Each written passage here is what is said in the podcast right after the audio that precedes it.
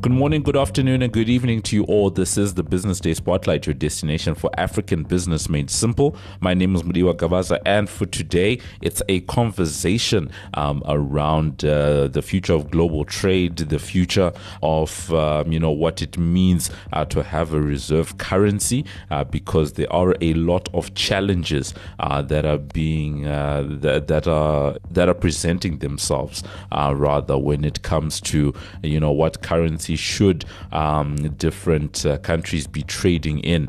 Um, over the last, uh, I would say, 60 uh, to 70 years, uh, the US dollar has been uh, the you know the, the world's reserve currency, which is why your commodities such as your gold and oil are denominated in in US dollars. you know, since we came out of World War II and some of the agreements from that, but um, over the last couple of years, there have been you know a lot of people trying to question and uh, quote unquote dethrone uh, the US dollar when it comes to um, that uh, global trade and that place as a reserve currency. And South Africa finds itself in the midst, um, you know, of all that because uh, there have been, uh, you know, growing calls uh, for a BRICS currency. Those who know that BRICS is a um, is an association of countries uh, referring to Brazil, Russia, India, China, and South Africa.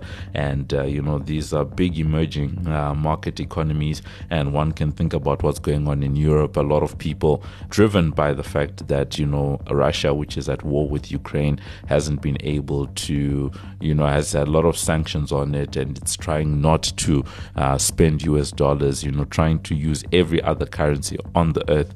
And one of the proposals is on the table So, you know, with all of that in mind as background, as context, uh, we are joined by Xhanti Payi, who is an economist over at PwC, you know, to help us to understand, you know, what is, uh, what is, what is not, what could be, just, uh, you know, around this uh, um, discussion, which is likely going to continue to grow um, in terms of voices um, and uh, everything that's going on.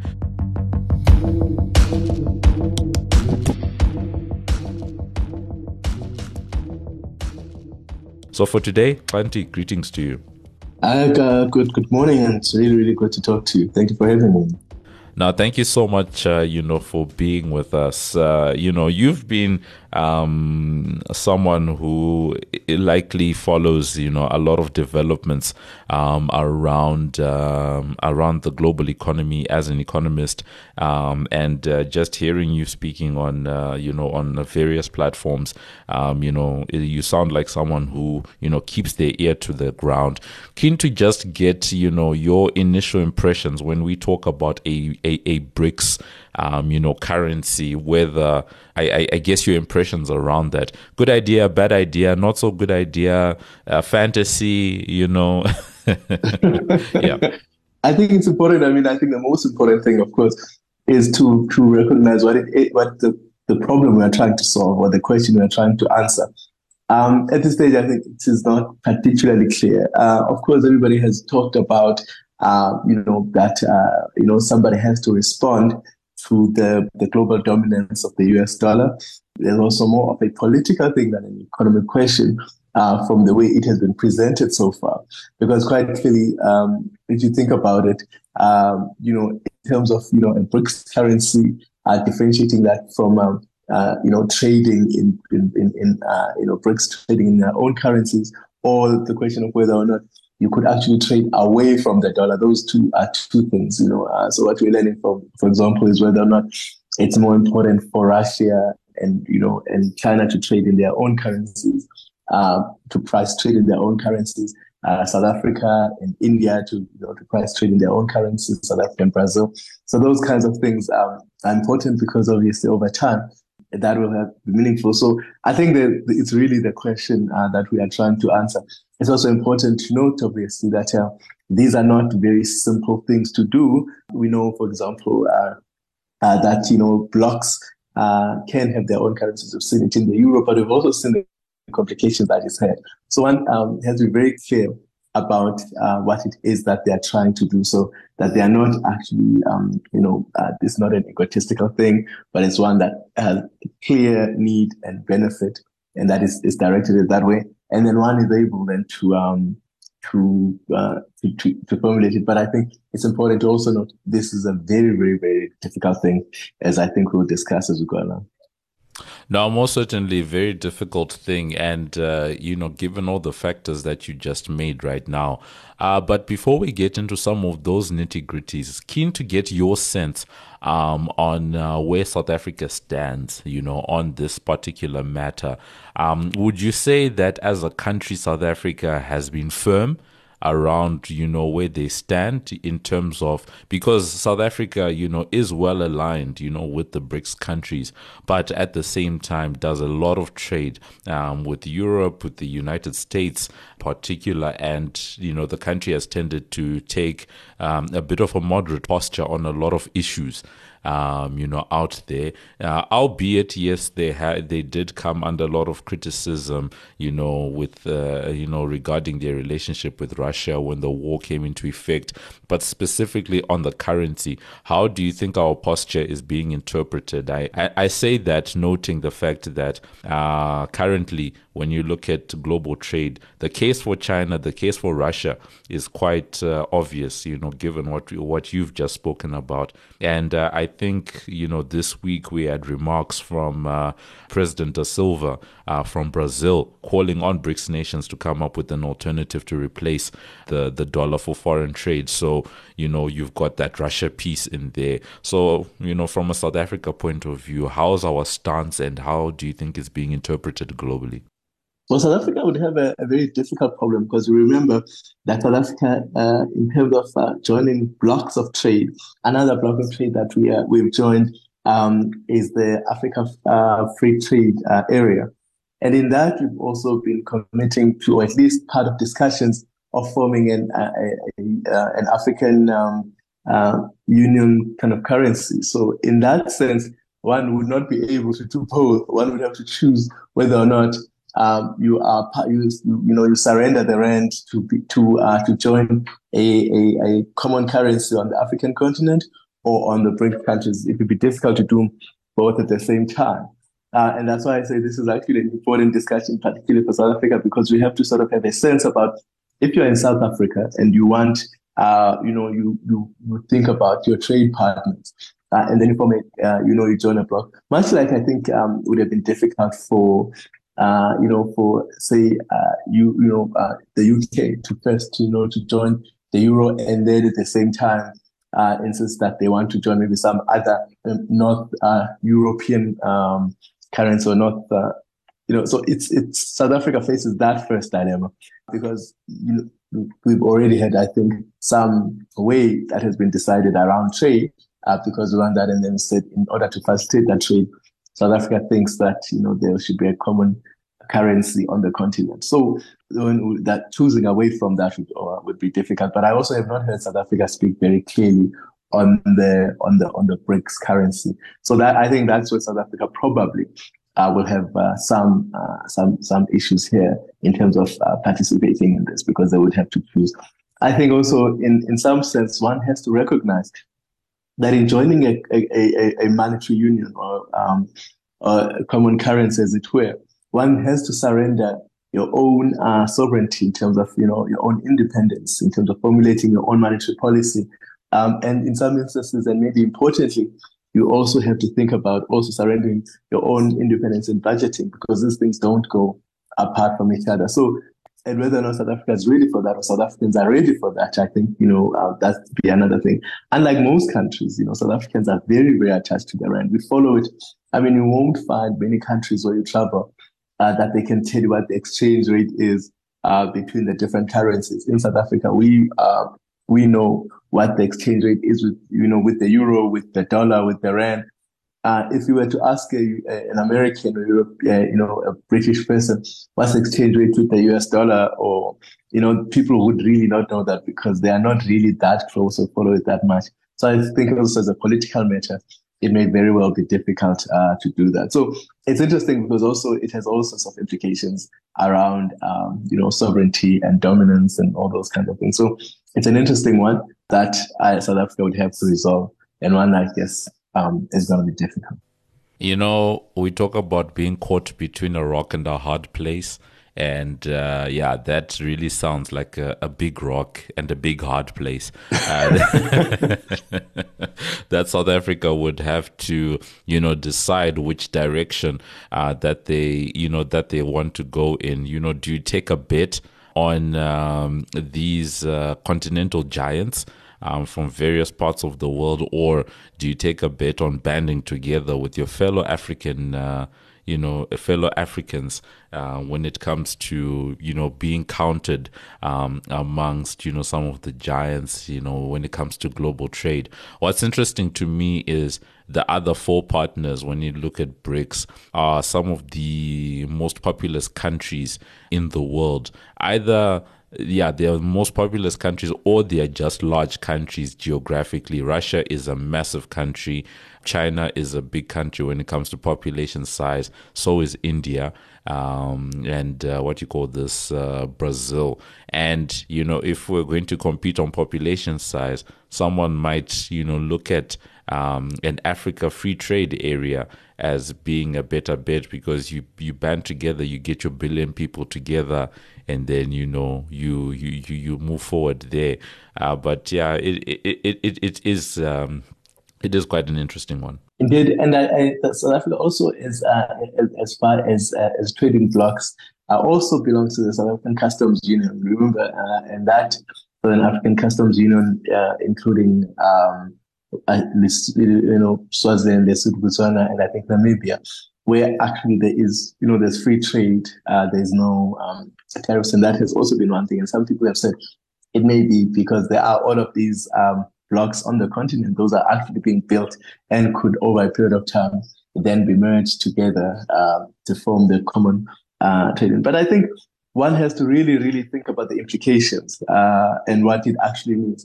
And um, and whether it's actually the only way to go uh, in, in terms of forming this. One of the things that's already emerging, and I haven't heard, for example, China speak about this, because we also know that uh, some countries have uh, very tight controls on their on their on their exchange rates, on their currencies. You know, they they they do what is called managed exchange rates, unlike ours, which is obviously free flowing. Uh, in joining a union like that, um, uh, we know some are pegged for example, uh, you know, in, in, parts of Africa, there's maybe pegged uh, on, you know, on some on some trade partner. So there's also that pegging where you want your currency to track very closely your trade partner. And all of these complications um, may mean something. So, for example, if we choose to go with BRICS, uh, that also has implications around how we trade with the rest, of, with Europe, and we trade with the with the rest of America. But I think it's um, these all discussions are important because I think they represent really uh, a discussion around what um, the problems have been and how they can be how can they be resolved. The important thing though is really about will this benefit investment? Will it benefit trade? Will it um, support employment? Will it support prosperity? And then all these other things perhaps may follow. The economics has to really, really make sense, not just the politics of it. Yes, certainly. And one, and as you're talking, I'm just thinking about, uh, you know, considerations on on all sides. Whoever you decide, if South Africa is to band together, you know, whoever they decide to band together with, Africa, BRICS countries, there's such you know divergence with. Uh, the way that monetary policy is handled. China holds some of the biggest reserves in US dollars, and they've been accused a number of times of, you know, being able to bid up or down their own currency because of those, uh, what you call this, of those uh, US dollar reserves. You have countries on the continent like uh, Tanzania that are quote unquote uh, have a currency. I think the T shilling, uh, the Tanzanian shilling, is uh, is pit against the US dollar, if I remember correctly. Um, you know, to some extent. So you know, very different approaches to how um, you know you go about things. And if people are to band together, they need to agree. So, Xhanti, I think maybe at this uh, at this juncture in the in the discussion, maybe what we can do is to uh, put ourselves um, in a in a practical mindset because um, it's one of the things that you just mentioned now to say these discussions are important because part of the discussion is actually trying to decide how will things look like um, if we actually decide you know to go forward. So let's put ourselves in a situation where uh, for now the the scenario becomes BRICS. Uh, South Africa makes a decision, they flip the coin, um, and then they decide, okay, fine, we're going to go with BRICS and establish a currency on that end. In a practical sense, especially given dynamics in global trade, does a currency like that have the ability to to really compete with the US dollar or does it become a an alternative because I think of the euro as a as a big alternative, not necessarily a competitor for a global reserve currency. I'm not sure if what I'm saying is making sense. Yes, so you're quite right. I mean, uh, when we think about the reserve, uh, reserve currencies or reserve currency, we're thinking about currency that uh, people think uh, is important to hold um, as a sense of stability, or you know, so we hold it in your reserves. Remember, when we hold reserves, we're holding uh, a, a, a, uh, a, unit that we need. For example, should we need to maybe um, support a currency or we need to intervene or we need to use it for trade. So that reserve is something we hold in our reserves to pay for exports and imports.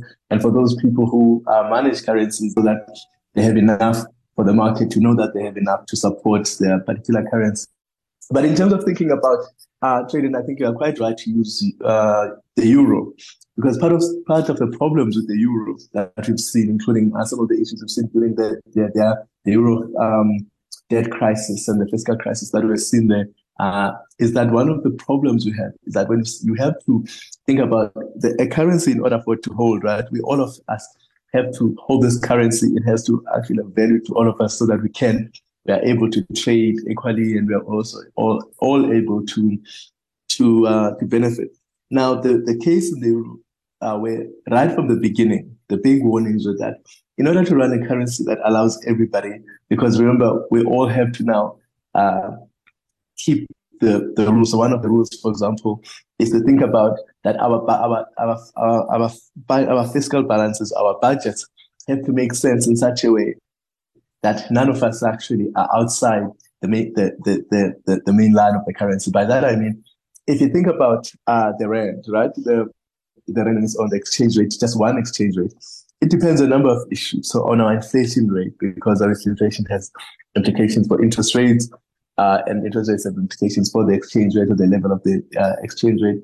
We also know that uh, the, uh, you know our fiscal balances, so the way we budget, we have to make sure that the fiscal balance is at a certain level. Because if we say, you know, our fiscal balance, is, you know, we need to borrow more, then um, that borrowing, as we receive that money that we're borrowing to balance uh, our budget. So, because if your fiscal balance is high, that means you need to be able to borrow.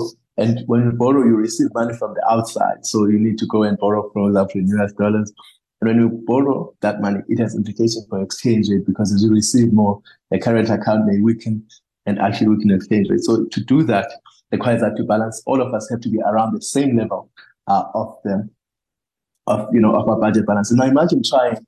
I mean, it's, it's hard enough to discuss just trade balances. To try and discuss budgets, uh, it's it's hard to discuss our budget within South Africa. You know, some people say we must run a, a surplus. Some people say we must run a deficit, high deficit. Some people, but you know, we should actually, you know, focus on this and that. Now, if we're in a union like that, we may we have to actually think about how we actually run a particular balance so that it's actually in line with the with our peers, so that we can keep the exchange rate in balance. In order to do that, it makes it very very difficult for countries who have run high fiscal balances or may have certain problems within the country where you need to borrow a little bit more, for example, to support the poor, to build infrastructure. So all of those things are important.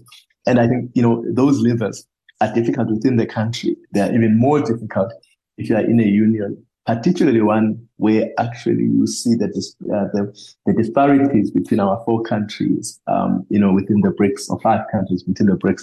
So one has to be aware that now to do this, and these are the mistakes uh, or the lessons that had to be learned by um, by within the eurozone, and of course uh, the euro currency was that they needed now to realize at the end that you know everything, all the decisions were being made in Brussels and not in their individual countries, and there many of them found it very very unpalatable because they understood that you know freedom is not like that. So I think the main thing now is to actually also consider very very clearly whether or not we would be in a position uh, to surrender that kind of control, or to at least if we don't surrender, to keep to toe the line in terms of being able to, you know, to fix, you know, budget balances because otherwise, um, and then of course, because also as you know, if we say we need to borrow more, our inflation, so we are basically handing over the monetary policy itself.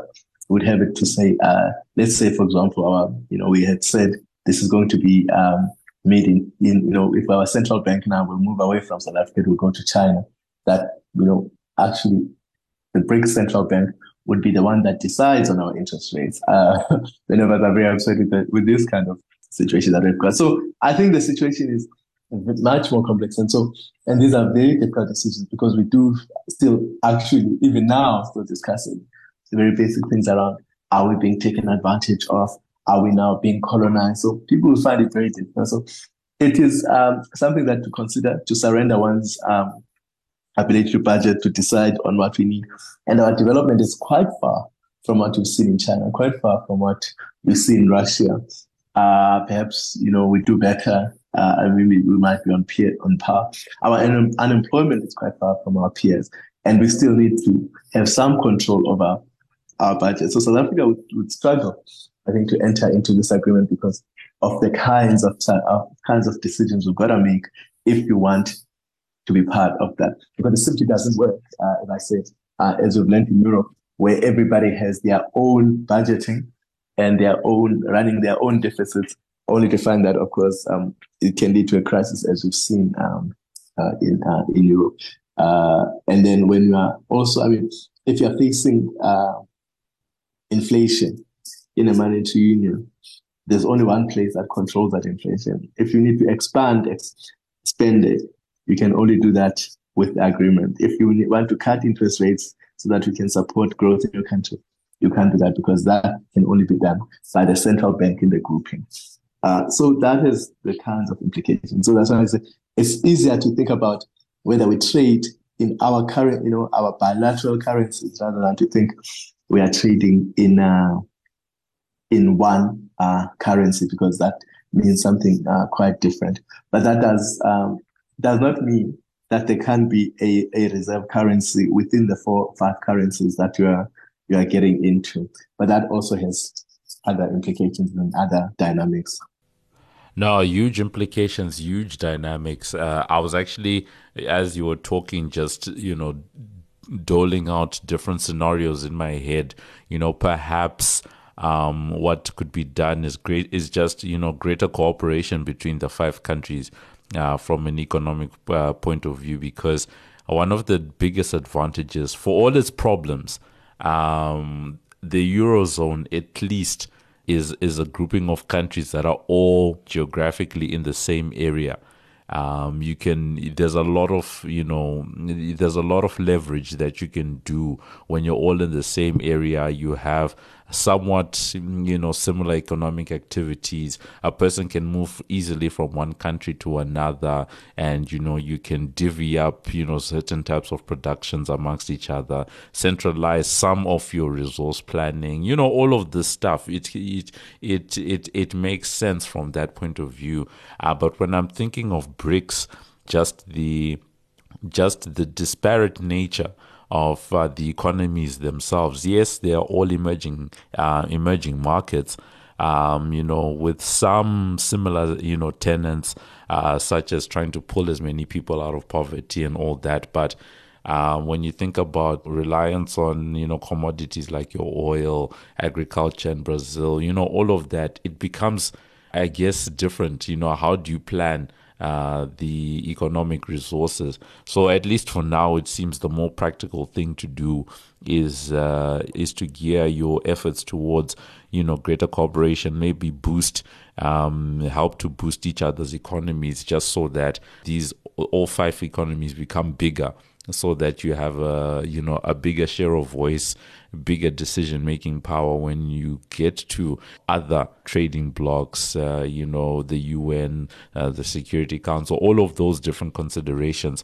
Uh, you know there's just so much to think about. I was going to ask the question whether or not the world is ready for a BRICS currency uh, but you know, just given everything that we've um, been discussing today, it doesn't sound like that's something that could uh, practically be implemented in the what you call this uh, in the foreseeable future. So many questions uh, would need to be dealt with. You know, some people surrendering control over certain pieces of uh, the economies, and um, that really does seem to be quite. Um,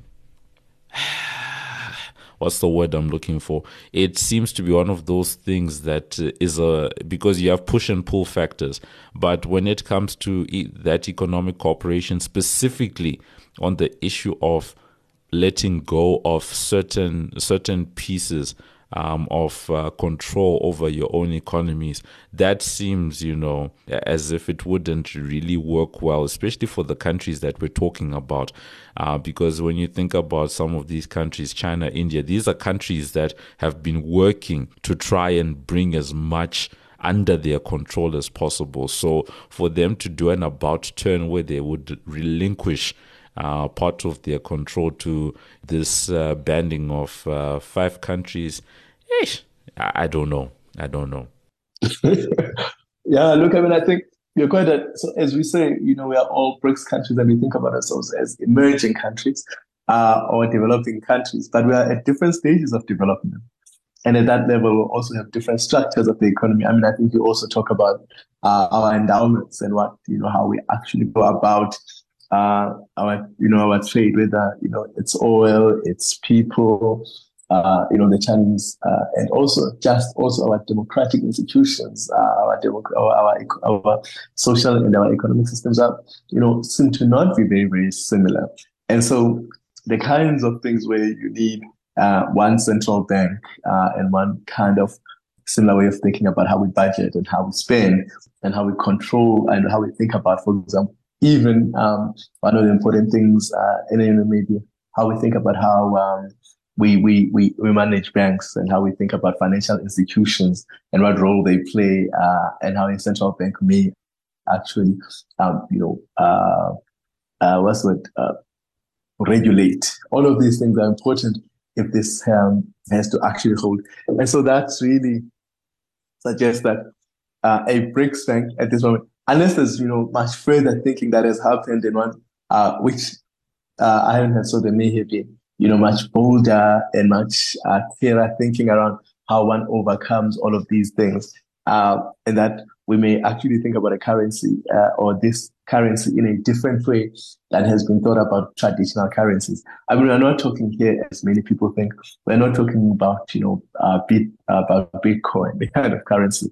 We are talking about something that everybody has uh, sees as shared value, uh, and it's a medium of exchange that um, you know is meaningful in the streets of China and it is in the streets of, uh, of South Africa. You know, that is a currency that means the same thing to people uh, in the streets of Johannesburg as it does uh, in the streets of Moscow, uh, and that sort of thing is uh, is very difficult to maneuver unless you, uh, we're going to sort of you could make it some sort of artificial currencies, but that artificiality also obviously has uh, has implications. We know that you know if we just think about many people have thought about uh, you know Bitcoin as a currency, but it you know is it something that everybody sort of trusts and believes in as a medium of exchange uh, and one that they think also is a store of value. Uh, all of these things are are important. So uh, and because we don't have very much in common, uh, you know our peoples are you know may feel. We are all emerging countries, but we are, we are very different people. I think in Europe, they were at least lucky because they were sort of bound by some history, uh, by some common area. Um, and so that sort of assisted them in sort of having then a common currency. We are, we are not yet at that position. And I agree with you therefore that one has to think about the more practical thing is closer to, um, to a, uh, how one actually thinks about common development and rules of development and how support each other, and then how then one avoids, uh, which I which seems to be the big thing here, is that there is the more the big political question around the dominance of the U.S. dollar because many people are complaining against this, they're saying, look, the dominance of because we are keeping all of you know dollar as a reserve currency and we use it in our trade, that actually it gives uh, the U.S. Um, a, a, more than a fair ability to intervene. Uh, you know, when they want to sanction, they can sanction you because we exchange use dollars to uh, to do your trade, to do your financial transactions. Uh, so then they say, how do we not? How do we walk away from that? And to walk away from that, actually, we just um, require bilateral um, exchange rates rather than, you know, and then you're sort of lowering the dollar as a reserve currency rather than just a um, a BRICS currency until such a time as that the kinds of things we've just been talking about around each economy uh, being able to be supported to grow. We are all sort of on par in some way or in some measure. Then one is able then to say, look, actually at this stage, it's it's more than possible to to then have a common currency because that sort of helps us.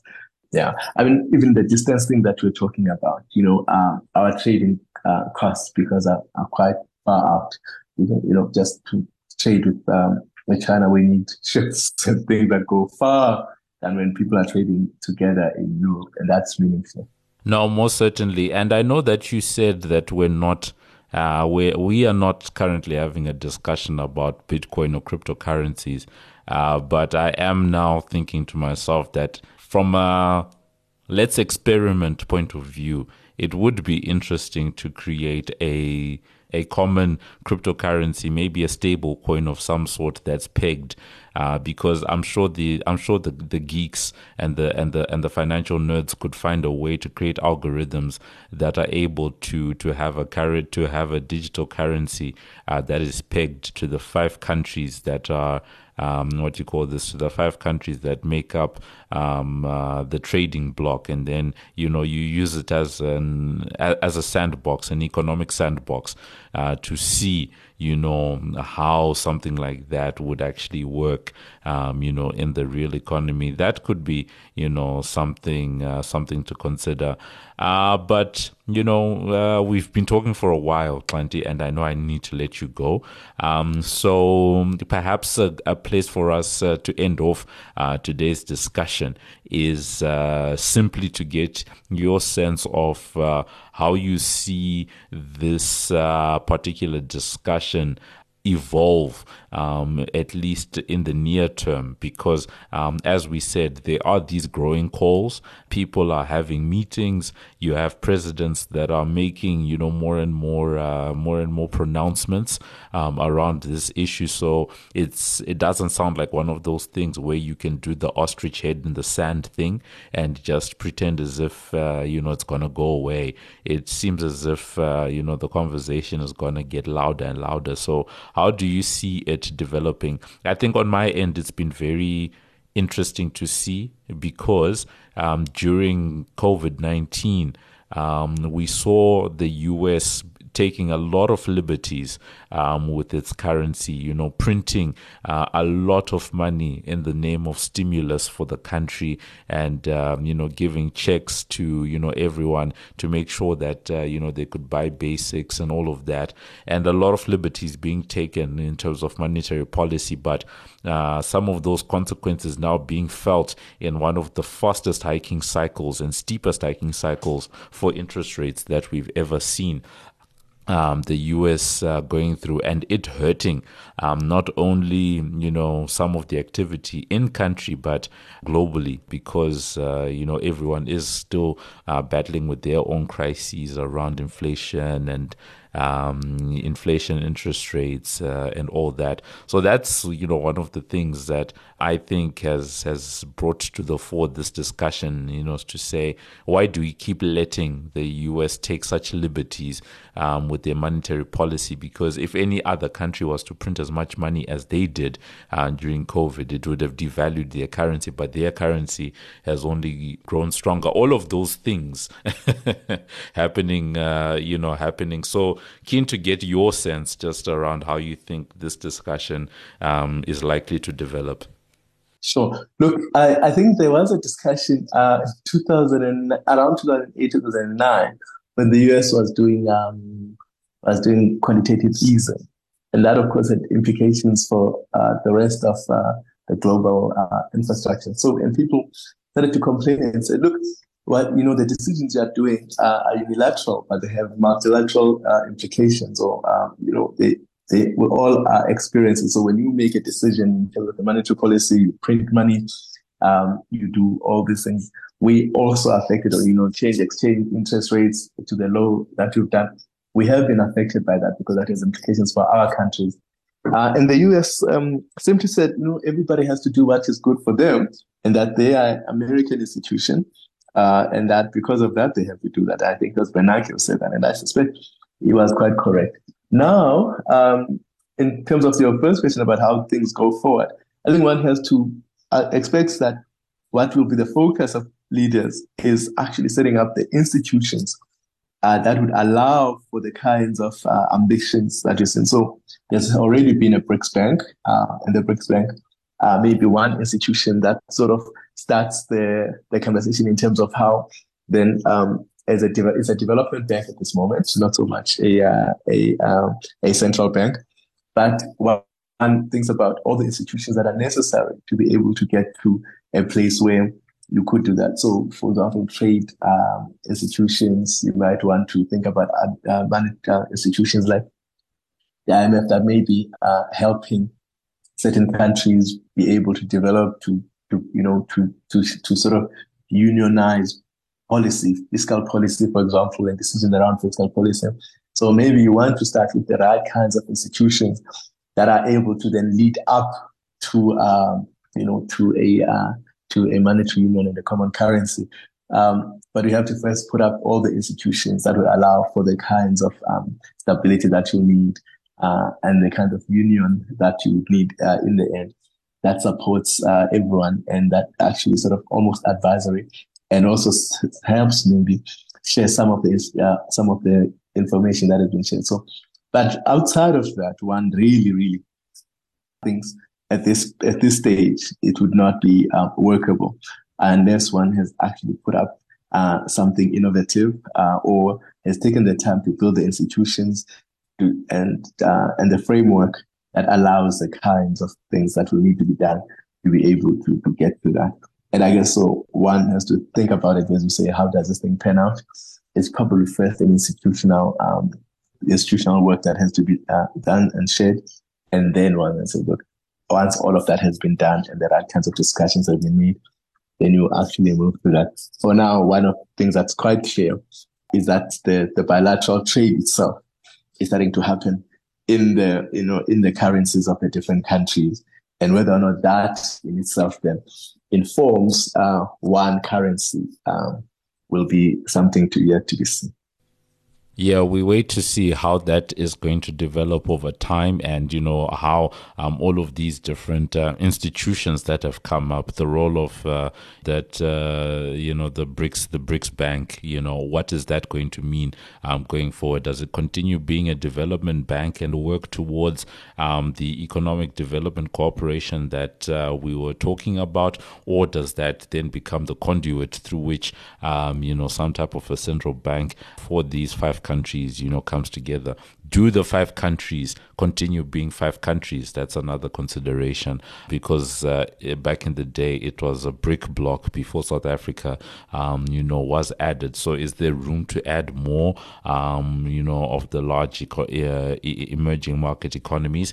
We wait to see. So that's been it. We were discussing what a BRICS currency means. Lots of discussions around this, and like we said, we're likely to see more and more debate um, around this issue, um, especially as uh, more and more people continue to question uh, the US dollar's place as the global reserve currency. That's been it. Thank you so much. We were talking to Xhanti Payi, who is an economist over at PwC. Xhanti, thank you so much for being with us today. It's been my pleasure. Thank you very much.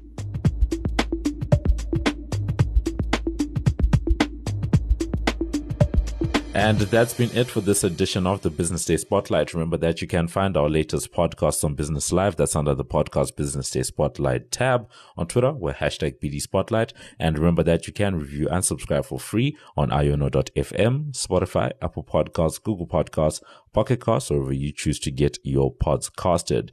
I've been Mudiwa Gavaza of the Business Day and Financial Mail. And this has been another edition of the Business Day Spotlight, which is a multimedia live production. So from myself and the rest of the team, it is good evening, good afternoon, and good morning.